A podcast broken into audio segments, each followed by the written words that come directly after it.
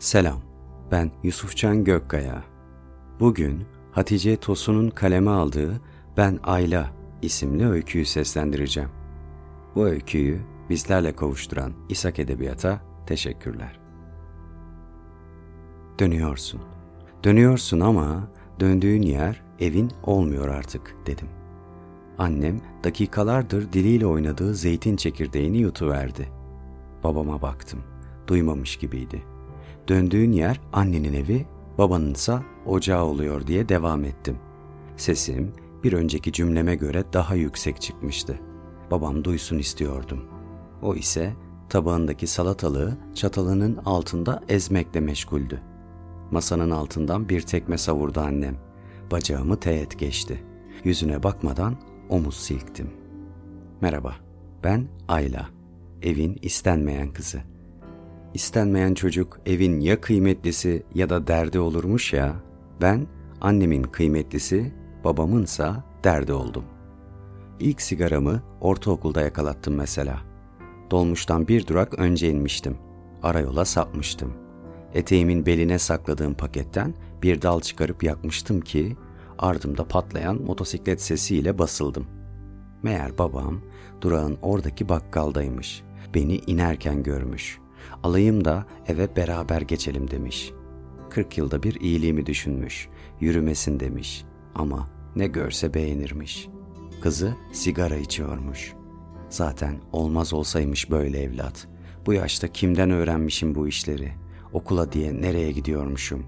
O ben okuyayım diye o kadar fedakarlık yapıyormuş da ben ne yapıyormuşum? Hele bir liseye giriş sınavını geçemeyeyim, bak o zaman neler oluyormuş. Günde iki paket sigara içen, sigarası bittikçe bakkala beni yollayan babam, o gün ne hikmetse kendi sigarasını kendi almaya çıkan babam, eve kadar böyle sürüklemişti beni. Mahalleli dışarıdan görülmüyor sanılan tüllerin ardından sürüklenişimi izlemişti. Biri de çıkıp ne yapıyorsun Mahmut Bey dememişti. Mahmut Bey, orman işletmede müdür Mahmut Bey. Memuriyetinin hakkını veren Mahmut Bey. Ben Ayla. Mahmut Bey'in armudun dibine düşen kızı. Sigara olayından sonra bakkala bile gönderilmeyen, her sabah durağa bırakılıp her akşamüstü duraktan alınan, eve girdiği gibi üzeri aranan Ayla. Peki durdum mu? Durmadım. Liseye giriş sınavını geçtim. Anadolu Lisesi'ne yerleşen tek kız oldum mahallede. Annem dualara, babam da o meydan dayağına dayadı başarımı. Halbuki hırsım İhsan içindi. İhsan, çocukluk aşkım. O da mahallenin Anadolu Lisesi'ne yerleşen ender çocuklarından.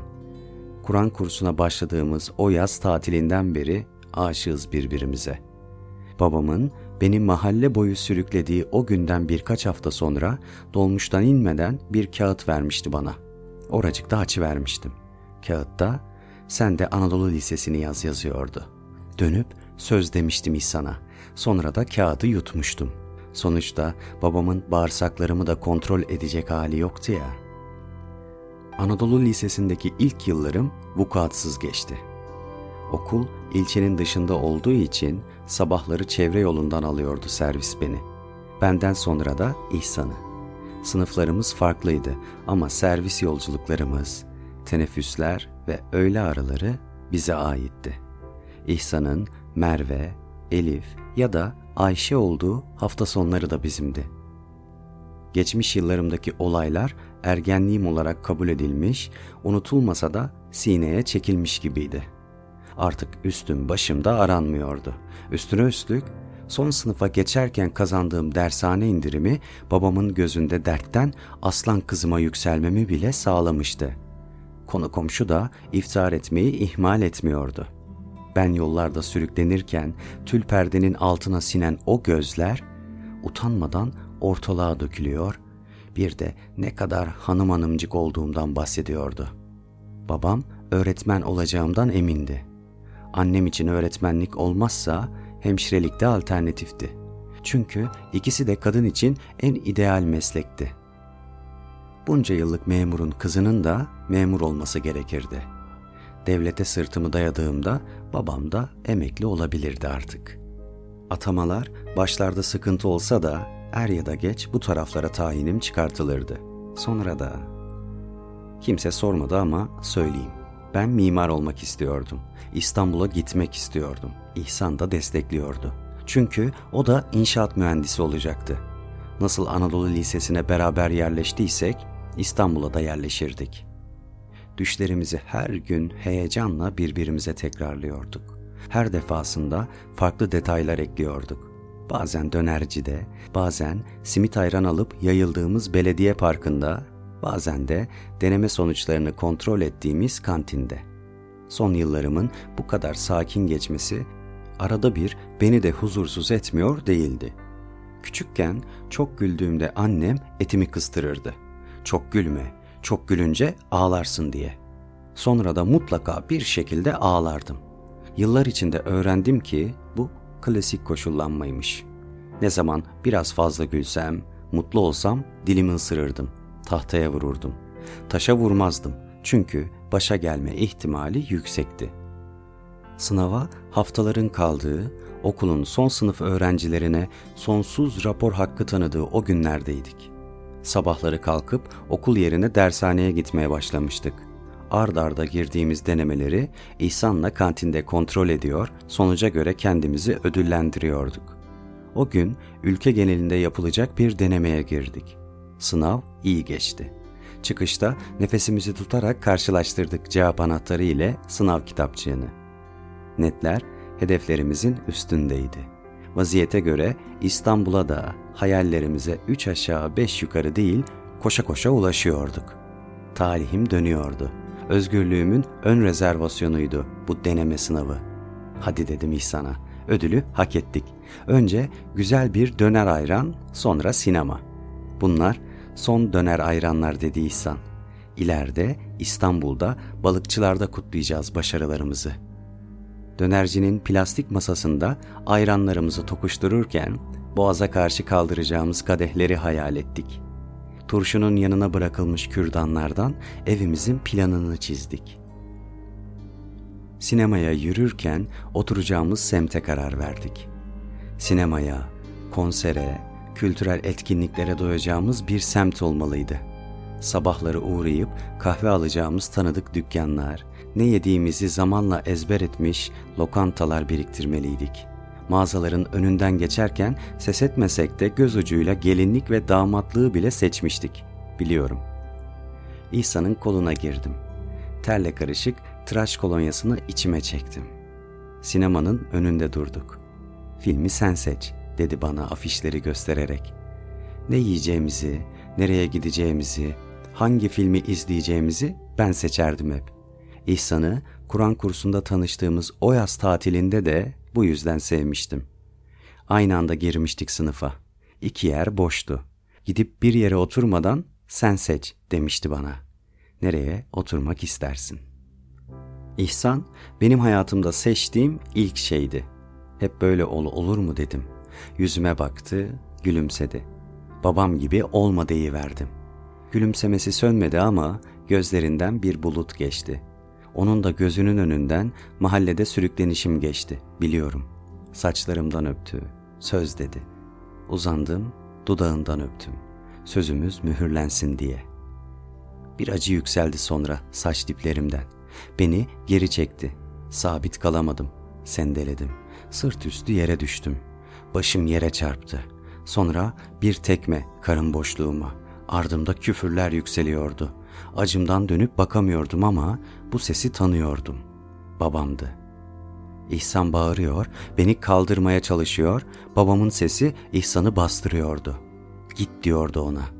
Elimden bir kaza çıkmasın, git. İhsan gitmiyordu. Aşkıma aşk katıyordu.'' Ama gitsin istiyordum. Zihninde böyle yer edinmek istemiyordum. Kaçsın gitsin istiyordum. Çünkü kırılmazdım. Gitsin kendini kurtarsın ki sonra da dönüp bizi kurtarsın buradan diyordum. Gelen geçen yol kenarına birikmişti. Balkonlardan insanlar sarkıyordu. Etraftaki dükkanlardan çıkanları gördüm. Babamı tutmaya çalışanları, polis çağırın diye bağıranları duydum. Ne olmuş diye fısıldayanları.'' Sonra bir tokat sesi duydum. Gözlerimi yumdum ama yeni bir acı bölgesi hissetmiyordum vücudumda. Gözlerimi açınca İhsan'ı da ayak ucuma kapaklanmış gördüm. Kalbim acıdı. Bedenimdeki diğer tüm acıları bastırdı. Ağlamaya başladım. İhsan'ın tıraşlı, kolonya kokulu yanağı alev alev babamın parmak izlerini taşıyordu. Az önce dudağımın izini bıraktığım yere babam Nasırlı avcunun kalıbını çıkartmıştı. İhsan yerde, ben yerde, babamın tekmesi sırtımda, küfürleri kulağımda, etrafın gözleri üzerimizde. Sonra karanlık.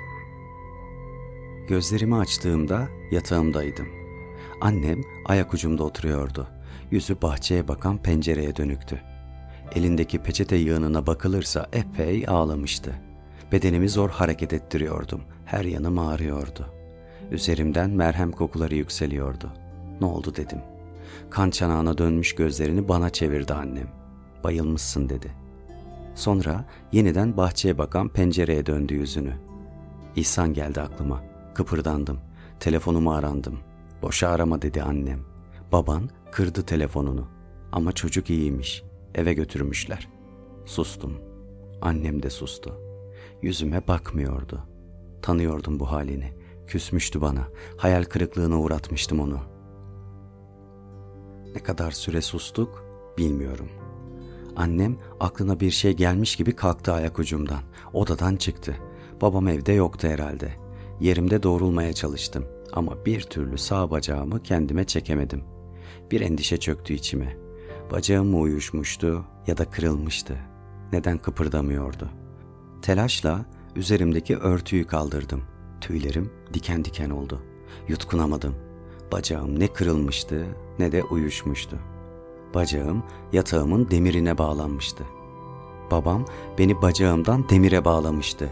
Babam kızını bacağından demire bağlayarak hayallerini de bağlarım sanmıştı.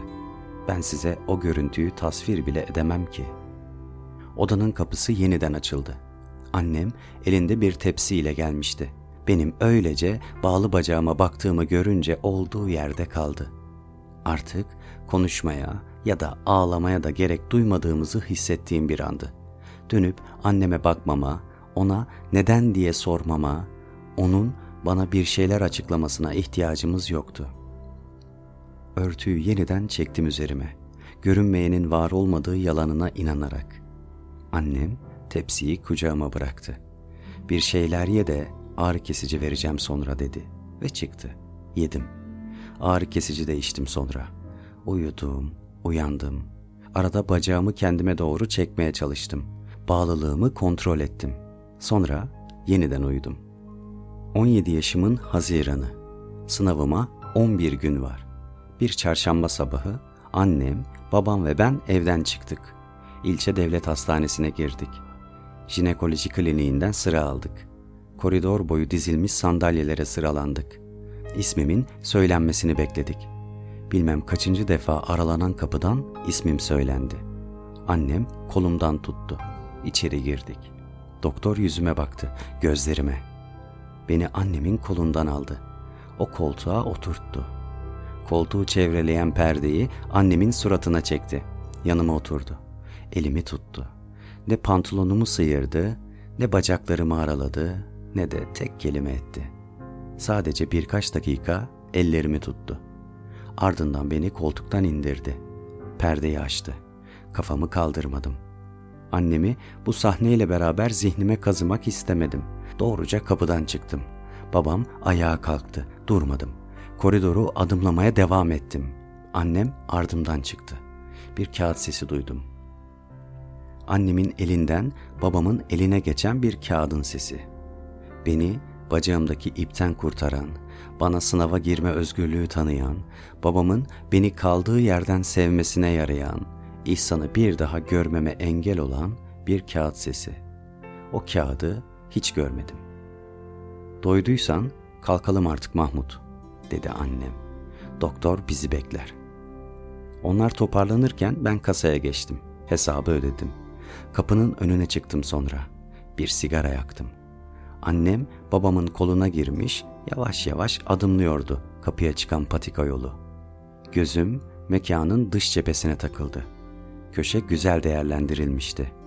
Söğüt ağaçlarıyla çevrelenmiş bahçesi Haziran sıcağında kahvaltı etmek için idealdi. İş tasarımında ilçenin yerel öğelerinden de nasiplenmişlerdi. Ama eğreti duran birkaç detay vardı.